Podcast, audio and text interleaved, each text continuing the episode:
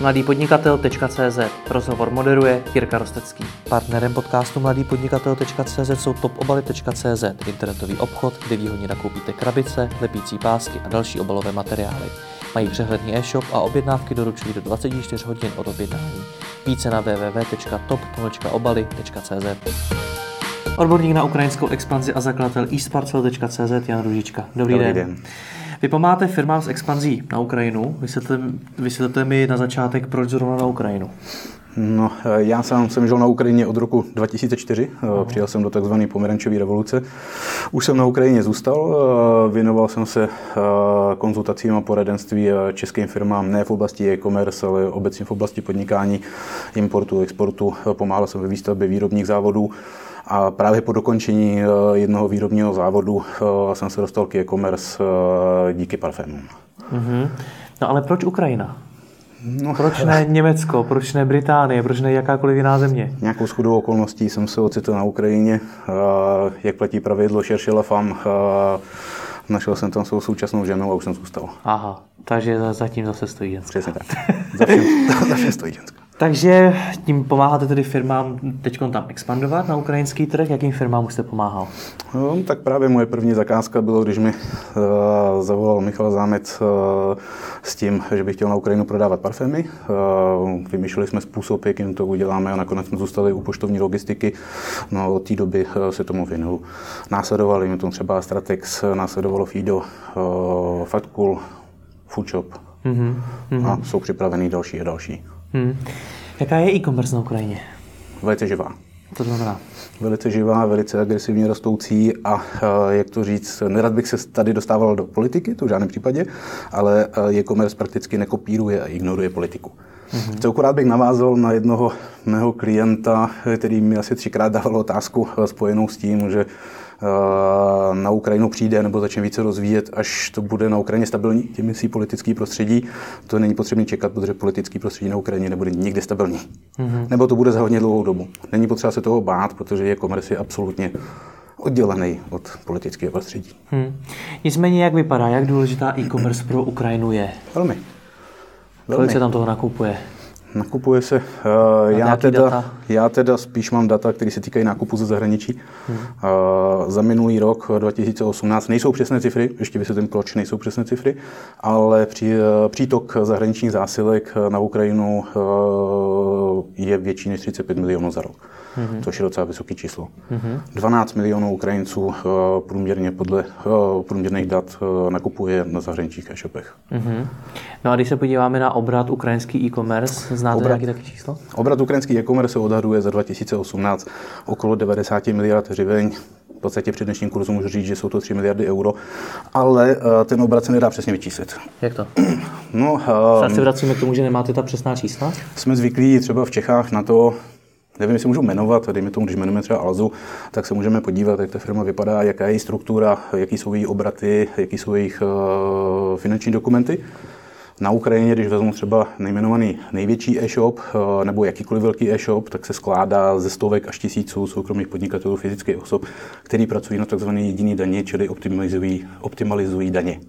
Aha. A vy nemáte šanci zjistit, jaký jsou obraty, protože je to prostě nereálný. A nad ním je teda někdo, kdo to vybírá ty peníze, nebo jak to mám? Ne, ne, ne, prostě eh, na Ukrajině je možnost, eh, která si myslím, že je úplně fajnová, já na ní taky pracuji. Eh, jste fyzická osoba podnikatel a já třeba jsem ve třetí skupině, kdy platím 5% daň z peněz, který přijmu.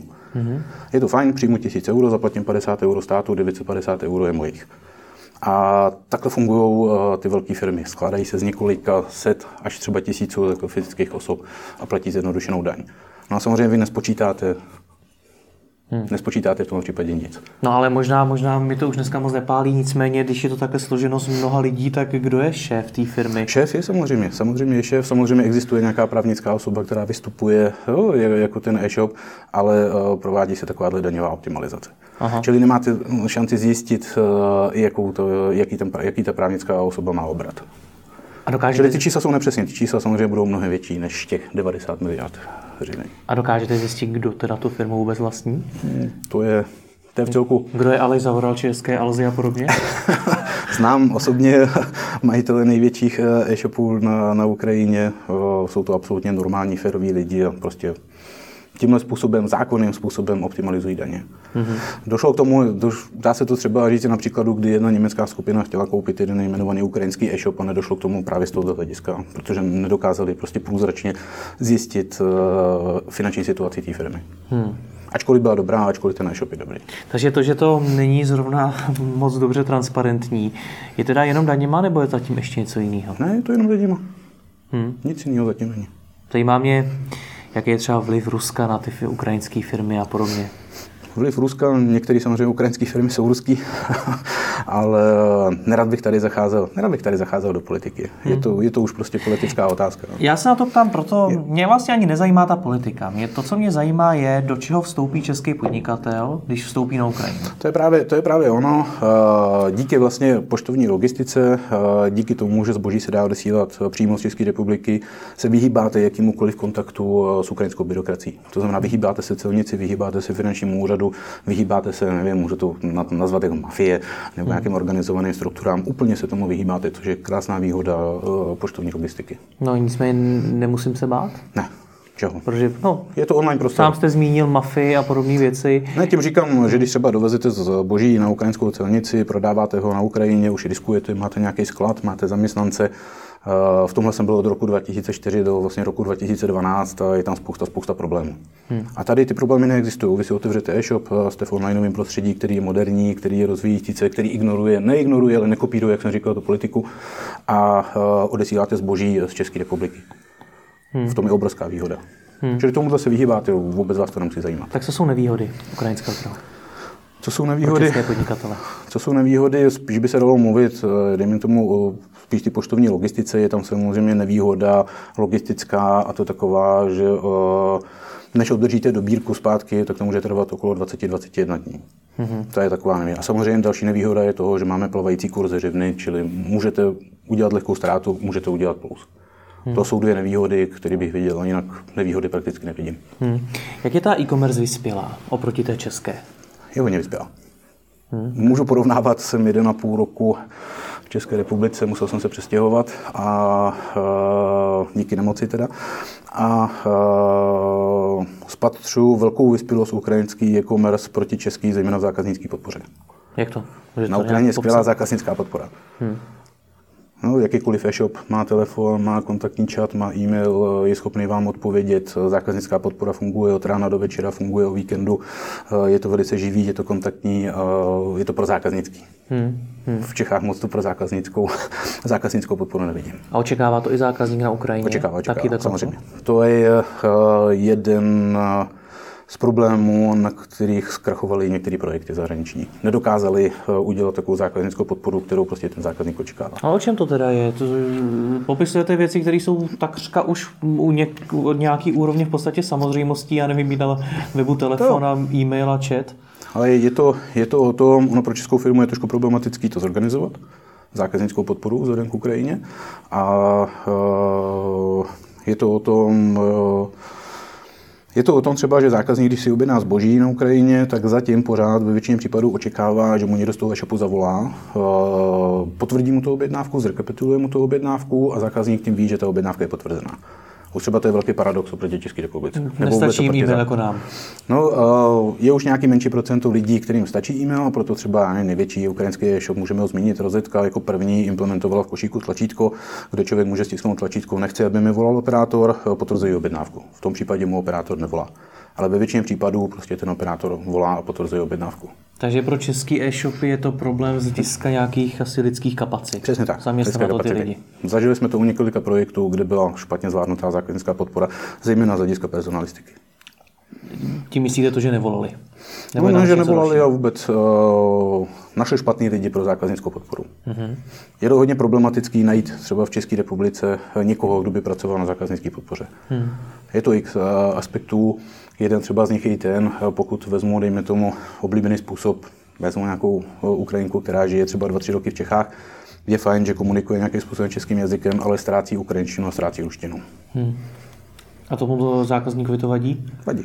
No samozřejmě vadí, no. když vám někdo zavolá, zavolá vám špatně, když očekáváte jo, ten hovor a zavolá vám prostě špatně nebo mixuje slova česko, rusko, ukrajinský, je to špatně. Hmm, rozumím.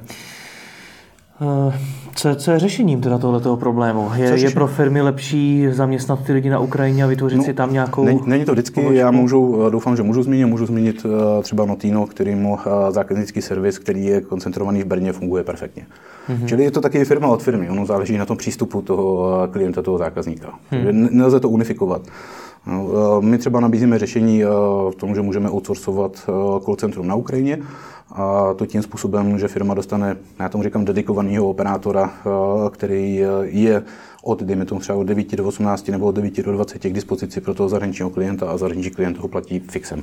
Mm-hmm. No, čili je to vlastně váš člověk, který ale sedí na Ukrajině, sedí v call centru, kde je supervisor, vidí prostě, že všude okolo se pracuje, je pod nějakým tlakem, což je taky dobrý a dokáže dobře fungovat. Hmm. To je řešení. A je těžký najít v Česku Ukrajince právě na zákaznickou podporu? No v celku je. Hmm. Vidím, to, vidím to na klientech, čili je to. Ale je to možný, zase vidíme na Notínu, že možný to je. Hmm. Dobře. Pak mě ještě z hlediska té vyspělosti zajímá jedna věc. Mě už o mnoha zemích eh, čeští podnikatelé řekli, že se tam třeba v e-commerce neřeší kolikrát data, že se tam neřeší tolik marketingových nástrojů, jako řešíme v Česku a spousta dalších věcí, že třeba tam ještě došla nějaká personalizace eh, webu a podobně. Jak je tohle na Ukrajině? Znovu bych řekl, že velmi vyspělý. Velmi vyspělý. Práce s datami, i uh, personalizace, i třeba na Ukrajině můžu zmínit nástroj Competera, uh, jeden z nejlepších nástrojů na cenotvorbu. Hmm. Čili to prostředí je hodně vyspělý. To znamená, že tam asi pravděpodobně bude existovat i nějaký, řekněme, odborný zázemí ve smyslu konzultačních agentur, freelancerů, kteří s tím radí a podobně? Freelancerů je hodně. Freelancerů. Freelancerů od designu až po programování, až po psaní textů je hodně. Agenturám se tam nedaří?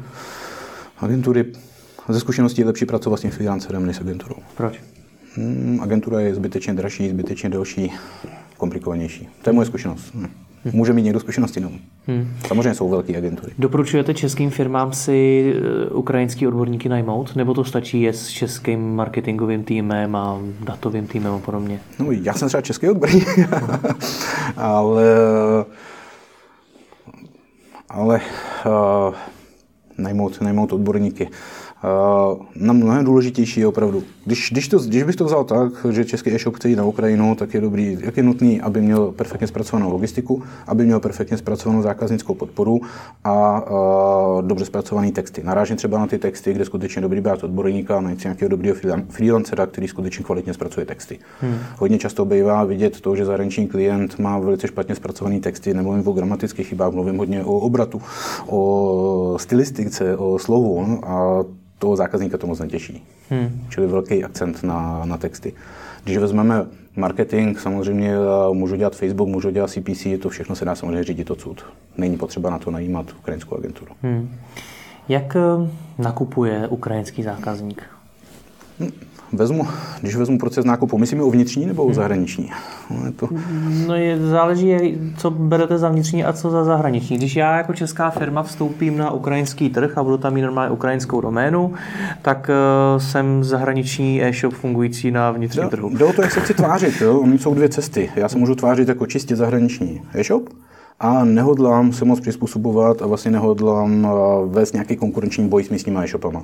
To znamená, I, že teda ani nebudu mít třeba ukrajinskou doménu, pojedu furt na Přesně tak, i tak, se dá tvářit. Je docela velký procento zákazníků, kteří takhle nakupují. Nakupují si prostě na zahraničním e-shopu. Pak jde o to, jak je zpracovaná logistika. Jestli ten e-shop má logistiku vlastní, a nebo jestli ten zákazník využije nějaké služby forwardový. My eh, třeba spouštíme v Čechách eh, za nedlouho, asi okolo 10 dní, bude spuštěná služba forwardingu z České republiky, čili jakýkoliv člověk z Ukrajiny se zajde na český e-shop, objedná si ho, my mu dáme českou zasílací adresu, on to nechá poslat na tu naši adresu, my mu to forwardujeme na Ukrajinu. Mm-hmm. Tohle je jeden ze způsobů, je taky hodně oblíbený. Druhý způsob je ten, že chci uh, se tvářit jako lokální ukrajinský e-shop a chci v podstatě vést konkurenční boj s místníma e-shopama. Mm-hmm.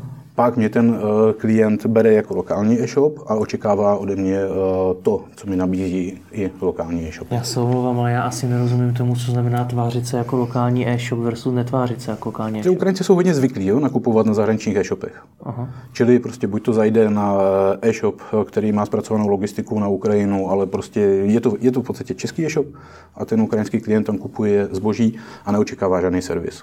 Mm-hmm. A nebo uh, chci být lokální e-shop, který nabízí stejný servis uh, jako uh, ukrajinský e-shopy. Chápu. Zasáhnu samozřejmě mnohem větší spektrum klientů. Takže je to primárně o tom servisu a přesně tak, nějaké rychl, rychlosti logistiky? I rychlost logistiky. I ta rychlost logistiky má velký vliv. Momentálně se dá mluvit o rychlosti logistiky. Já s okolností pracuji ještě jako asistent generálního ředitele eh, poštovního operátora Míst International, takže rovnou nabízíme i logistiku. Eh, rychlost doručení zásilky, když člověk objedná v pondělí a mám tu logistiku, opravdu si sedla, jo, po nějakém procesu už si sedla, objedná si v pondělí, tak je možnost toho, že mu to ve až pátek bude doručováno na Ukrajině. Mm-hmm. Tedy 4 až 5 dní. A to je na Ukrajině standard tohle to? Jo, to už se dá považovat. To zákazník, jako zákazník Samo, očekává. Samozřejmě hodně e-shopů, když to vezmu třeba k parfému, tak uh, největší vlastně e-shop s parfémy na Ukrajině uh, je to Makeup uh, jako UA. Můžu zmínit klidně nějaký jak říct, veřejný data, je to okolo 260 tisíc objednávek měsíčně, velice slušný, tak eh, nabízí, má i vlastní doručovací službu, eh, zejména v Kijevě, ve velkých městech a když si objednáte dopoledne rtěnku, tak vám ji odpoledne doručí. To jsou ale ty asi výjimky tohle. A jako je, je, to hodně, je to hodně populární zrovna té kosmetiky. Hmm. Nebo celkově třeba u dárku, jo? když vezmu trošku tu ukrajinskou mentalitu, uh, hodně se nakupují dárky, je to hodně velký biznis, protože kdykoliv, jakákoliv příležitost dávám dárek, ale pokud vím, že člověk má narozeniny eh, ve středu, tak ten dárek mu koupím v úterý, ne hmm. ve středu ráno. Hmm. Jak na tom Ukrajina je z hlediska Kiev versus zbytek Ukrajiny? Tak samozřejmě Kiev je centrum nákupů. Hmm. Kijev eh, a další oblastní města. To znamená, že podobně jako v Česku jsou tam asi nejvyšší kvalita služeb a podobně. Přesně tak, přesně tak. Ještě zpátky k tomu předchozímu tématu. Ehm, tvářit se jako zahraniční e-shop nebo netvářit se jako zahraniční e-shop? Když jste mi popisoval teda tu náročnost eh, toho zákaznického servisu a to, jak velká jsou očekávání těch zákazníků, není lepší se teda netvářit jako ukrajinský e-shop? Tak jde o to, když třeba já mám e-shop a chci expandovat, rozhodl jsem se expandovat na východ nebo na Ukrajinu, tak je to o mojich možnostech, je to o investicích, je to o rozpočtu, je to o přístupu. Každý hmm. může mít i toho segmentu. Hmm. Je to třeba hodně i o segmentu zboží.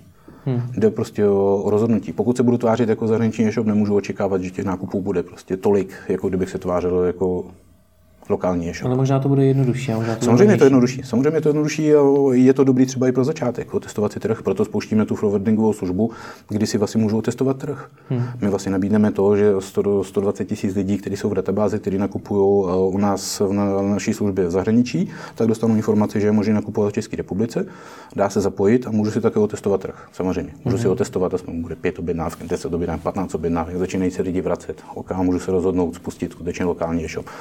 Ono jako jít na Ukrajinu jako lokální e-shop eh, je náročný personalisticky, je to náročný finančně. Samozřejmě to není pro každého.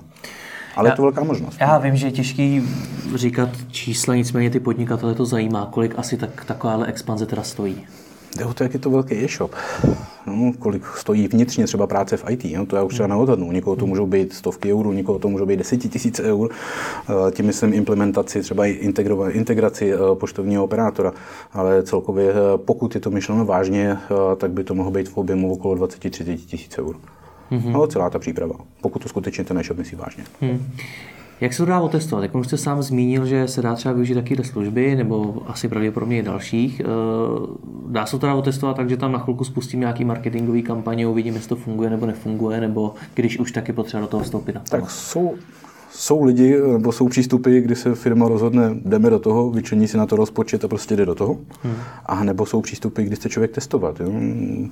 My můžeme nabídnout eh, možnost pro, pro každého. Tam jde fakt o to rozhodnutí eh, toho e-shopu, no, té firmy. No já se na to ptám proto, jak to rozhodnutí udělat. Protože udělat si samozřejmě. Expandovat můžu na spoustu trhů, tak eh, jak mám zjistit to, že zrovna Ukrajina je pro mě ten trh, do kterého se vyplatí Tak samozřejmě o kvalitní analýzu. Jo. No to, jak to probíhá taková analýza? Ono to jsou analýze takový zprofanovaný, ale tak samozřejmě analýza by měla být. Vezmu si, jaký mám segment, samozřejmě si zjistím, jaký mám konkurenty, jaký jsou cenové relace, jaký jsou očekávání zákazníka, složím si, kolik mě bude stát eh, start, kolik mě bude stát provoz můžu si to docela lehce spočítat. Hmm. Tohle je poměr, podle mě docela poměrně jednoduchý. Hmm. Když jsme u té konkurence, kde tam vidíte největší prostor? Pořád, pořád, když eh, se podívám na nějaký kuláč nákupů, teď se bavím o nákupech zahraničí, tak je to z velké části fashion. Pořád je to fashion, pořád je to obuv. Mm-hmm. No, dále to, co se zvedá, tak jsou třeba zboží pro zvířata. Eh, docela hodně se zvedá ta kategorie zboží pro dům, pro sad, jestli to tady nazýváme tu kategorii. Pořád vidím velký prostor v kosmetice. Mm-hmm.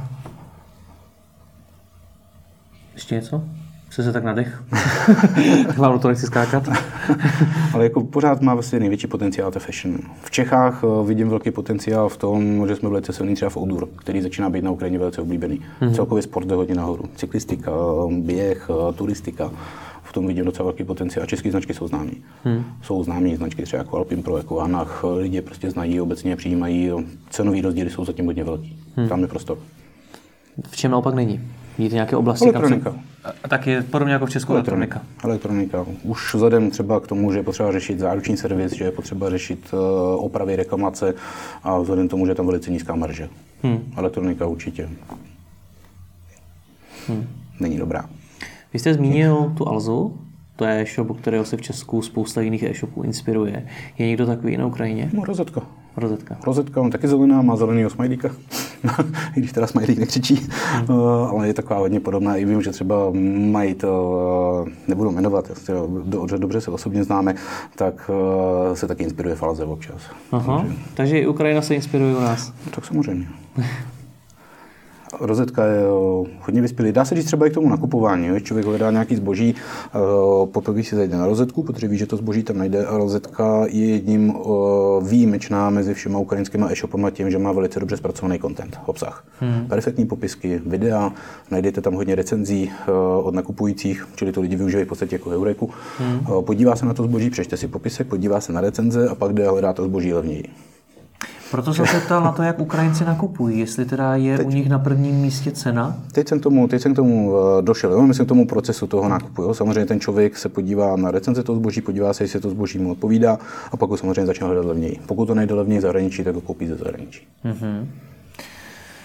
To znamená, že tam taky fungují nějaký heuréky a podobné Heureka jako obecně jako no, český fenomén není, jsou dva cenový srovnávače, je to Price UA, je to Hotline UA, fungují jako cenový srovnávače, fungují tam určitý recenze, ale není to přímo Heureka. Hmm. Tak, takový fenomén tak, jako tak jsem to nemyslel, myslel jsem jako... Uh, jsou dva cenový, cenový srovnávače. Hmm. Plus spousta všelijakých menších, ale jmenují ty dva největší, hmm. které jsou nejpoužívanější. Cena je tedy na prvním místě?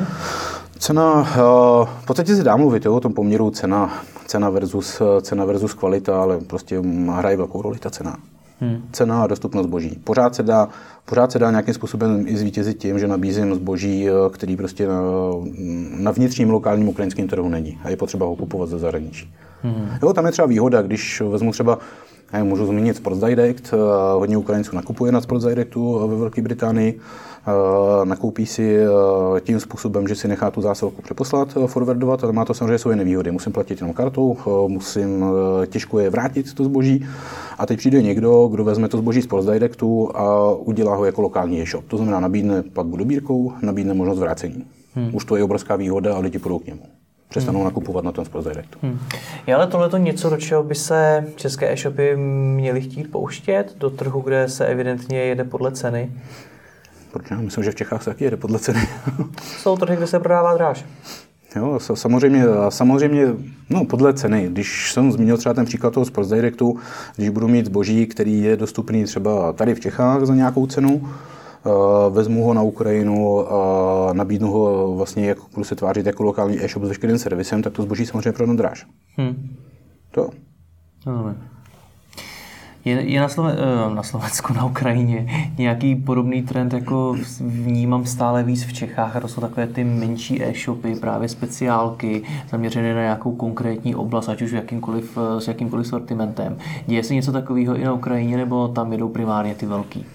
Tak samozřejmě jsou primárně jedna, dva, tři, čtyři, čtyři velké e-shopy, uh, multi-e-shopy, které vlastně z velké části teď přicházejí na systém marketplaceů, mm-hmm. respektive už je to dávno přechod hotový, mm-hmm. to, co vlastně se tady plánuje. A uh, pak je spousta dobrých, kvalitních uh, nějakých segmentových e-shopů, a pak je velká spousta malinkých, malinkých, malinkých, tak jako tady se tvrdí, že je tu 37 tisíc e-shopů, tak dejme tomu, dejme tomu na Ukrajině odhadem je okolo 60 tisíc, když vezmete ty opravdu malinký hmm. který jako význam velký nemají. Teď se narazil na ten marketplace, jak to tam proběhlo? V Česku se, sám jste jako naznačil, že v Česku se o tom no, jako mluví. Když vezmu rozetku, eh, jako eh, teď poslední nějaký veřejný data, tak v podstatě více 40% obratu jim dělá marketplace. Hmm. A veškerý, po, po ní vlastně veškerý další velký e-shopy začaly přicházet na systém marketplaceu. Co to udělalo se zbytkem e-commerce? Začala se nějakým způsobem konsolidovat do toho marketplaceu, nebo co se stalo? On jde o to, já třeba já třeba osobně moc tomu systému marketplace nevěřím.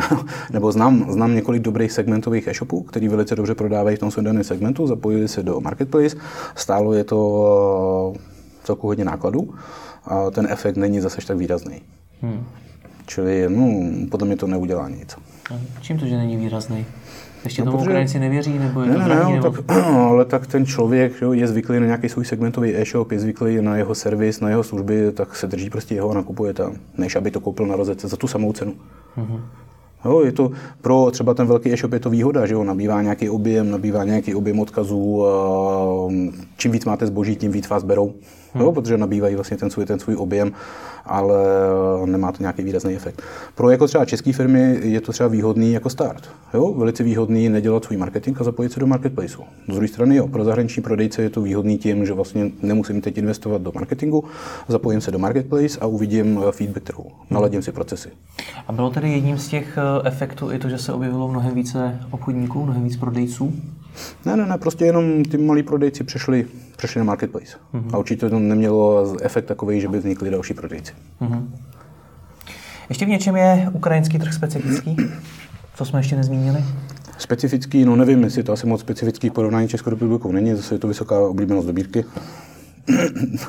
Na to jsme, o tom něco víme. Nicméně, nicméně platba kartama dost eh, stoupá. Když vezmu třeba objem eh, bezhotovostních plateb na Ukrajině, tak eh, vzrostl velice drasticky. Počítají se mezi, mezi to P2P převody, které jsou velice oblíbené, platby mezi kartama. To je třeba jedna ze zajímavostí, když se připravuje reverzní logistika, tak tady jsme zvyklí na tom, že asi člověku vrátíme peníze na účet. Na Ukrajině prostě nikdo, v podstatě nikdo účet nemá. Mají prostě kartu platební, který je samozřejmě přivázaný účet. Jo? Bankovní, oni neví, to toho účtu. Všichni si dávají čísla karet. Takže vám dáme číslo účtu a dávám číslo svojí platební karty, mm-hmm. na kterou vy vrátíte peníze. Mm-hmm. To je jenom taková třeba perlička, perlička zajímavost. A jen zajímavost může být vzhledem třeba už té diverzní logistice to, eh, že ještě není tak zpropagovaný, vezmu to třeba k obuvi, eh, k obuvi reklamace. No, pokud si prostě klient koupí obuv, samozřejmě přijde eh, špatná, tak ji samozřejmě chce vrátit. Pokud si koupí obuv, nosí ji tři měsíce a ona se prostě odnosí to správně říct, hmm, uh, tak uh, není zvyklý na to, že by to zboží reklamoval. Což je docela taková dobrá zajímavost. Mm-hmm. Koupí si nový. Mm-hmm. Což je i fér. Podle mě ano. No. Tím zamýšlím. Ještě něco vás napadá? Tak ono je to, v konečném výsledku je toho, je toho spousta. Hmm. Momentálně mě Něco, něco, už jste prošel eh, nebo přispěl k mnoha expanzím eh, českých e-shopů na Ukrajinu, tak jestli je ještě něco, co vás tam nejčastěji zarazilo, nebo na co jste se museli připravit? Myslíte ten klient sám? Nebo? No to, tak vy jste byl na jeho straně, tak eh, to vnímám stejně, vy a klient. Tak ono, ono v podstatě je Spíš já nevím, spíš jenom vzhledem k přístupu vlastně tomu klientu je nějaký vlastně ideální postup, který už mám zmapovaný a který by se v podstatě dal dělat přes kopírak. Hmm. A hodně často prostě ten klient neposlouchá a vlastně dělá to Hmm. Dělá to po svojí linii. Hmm. Pak se vrací k tomu, co jsem třeba tvrdil já ze začátku. To je hmm. už jenom tomu přístupu prostě těch klientů. Hmm. A vidíte nějaké expanze na Ukrajinu, které se nepovedly? Je jich hodně. Čím to? Přístupem. Co, co pokazili konkrétně? Co pokazilo? Špatně zpracovaná logistika základní kámen úrazu, hmm. nedokonale odleděná ze začátku a eh, druhý kámen úrazu eh, zákaznická podpora nepochopení zákazníka. Hmm. Asi dva hodně velký základní důvody. Jak ta, ta logistika je nejdůležitější. Jak to tohle nepodcenit dál? Jako? Co, co mám udělat, abych nepodcenil logistiku, abych nepodcenil zákaznickou podporu? Jenom se dobře připravit a pochopit procesy a dobře implementovat ty procesy. Hmm. To je všechno. Akorát, že no, v podstatě je tam jedno obrovský specifikum. Když vezmu třeba, posílám zásilky do oblíbeného Rumunska, když to řeknu lidově, tak posílám zásilku, prostě posílám krabičku a z hlediska toho dopravce je úplně jedno, co v té krabici je. Dopravce prostě veze krabičku. Tady máme obrovský rozdíl s tím, že dopravce zajímá to, co je v té zásilce. Čili počítám s tím zbožím v té zásilce. Už je, to, už to je obrovský rozdíl třeba pro procesy v e-shopu nebo pro procesy ve skladu. Mm-hmm. No, čili já musím vědět, co v té zásilce je, i dopravce potřebuje vědět, co v té zásilce je. Hmm. S tím souvisí to, že vlastně s logistikou souvisí eh, celní řízení, čeho se asi není potřeba obávat, protože to celní řízení provádí sám poštovní operátor. Není potřeba jezdit někam na celnici, je potřeba prostě si jenom zařídit EORI uh, pro vývozní operace protože uh, můžu posílat třeba 100 zásilek uh, v jednom hromadném podání, ale z hlediska celnice je to soubor zboží, který je obsažený v těchto zásilkách. Mm-hmm. A já jako firma ho vyvážím do třetí země mimo Evropskou unii. Má to samozřejmě jednu obrovskou výhodu, uh, to je osvobození toho prodeje od DPH. Čili mám možnost vyšší marže, víc vydělávat, anebo dejme tomu dumpingovat cenu. Hmm. Lepší je samozřejmě víc vydělávat. Rozumím. To už je třeba to, co jste mluvil, jo, s tím, že uh, si to klient může koupit za stejnou cenu, i kdybych za stejnou cenu nabídnul uh, zboží v Čechách, uh, klient si ho koupí jako zahraniční klient, nechá si ho přeposlat, a nebo mu ho prodám jako lokální e-shop, tak já mnohem víc vydělám, protože si prodávám s odpočtem DPA. Hmm. Už to je obrovská výhoda. Z té legislativy je ještě něco, na co se musí české firmy připravit? Z hlediska legislativy je tam jedno oblíbený téma. Každopádně je nutný říct, že není potřeba se registrovat jako pláce DPH na Ukrajině, a to ani v případě, že převýším vlastně nějaké ukrajinské zákonné limity. To je jedna, jedna věc. Druhá věc je, nemusím mít žádnou právnickou entitu na Ukrajině. Další výhoda. Hmm. Není potřeba. A z hlediska toho příjemce jsou samozřejmě limity. Eh, momentálně je bezcelní limit 150 euro na člověka, eh, osobu a den a 24 hodin. A bohužel bude snížený z 1. července na 100 euro. Hmm už se s tím prostě nedalo nic dělat, bude snížený na 100 euro, ale i to vzhledem k tomu, že průměrná objednávka z Evropské unie je okolo 80 euro, tak je to dostatečný. Hmm. Čili vlastně ten klient, pokud dostane zboží do uh, této částky, tak neplatí žádný DPH ani co. Hmm. No ještě mi na závěr řekněte, jak vypadá ta uh, e-shoparská komunita na Ukrajině? No. V Česku máme spoustu konferencí, spoustu webů, spoustu všeho možného zaměřený na e-shopy. Já jsem zvyklý mluvit o to otevřeně. Nedávno jsem byl na jedné konferenci, uh, organizoval jsem si tam seminář. Na Ukrajině? Tady v Čechách. v Čechách. Nebudu jmenovat konferenci. Organizoval jsem si tam seminář. Uh, když to porovnám s konferencemi, které jsou organizované na Ukrajině, tak je to nebe a země. Nevím, možná budu moc chválit, ale prostě ty konference na Ukrajině jsou fajnový. Mm-hmm. Jsou mhm. fajnový, lidi se skutečně potkávají, lidi komunikují mezi sebou, program i organizace je perfektní to, co jsem zažil na konferenci, kterou nejmenuju nedávno, tak organizace byla katastrofická. Nemohl jsem najít místnost, kde mám seminář, klienti nemohli najít mě, bylo to neoznačený. Bohužel. Hmm. Velice jsem velký zklamání. Že ta komunita je eh, živá, eh, je komunikativní, i konkurenti mezi sebou krásně komunikují. Já myslím, že to je tady. Hmm. Že i konkurenti si rádi prostě někde popovídají. Hmm. Já nejsou třeba byl jsem na několika e-shopistech, to bylo celku fajn. Hmm. Ale tahle konference mě zklamala. Tak jo, tak vám moc děkuji za rozhovor. Vám taky děkuji.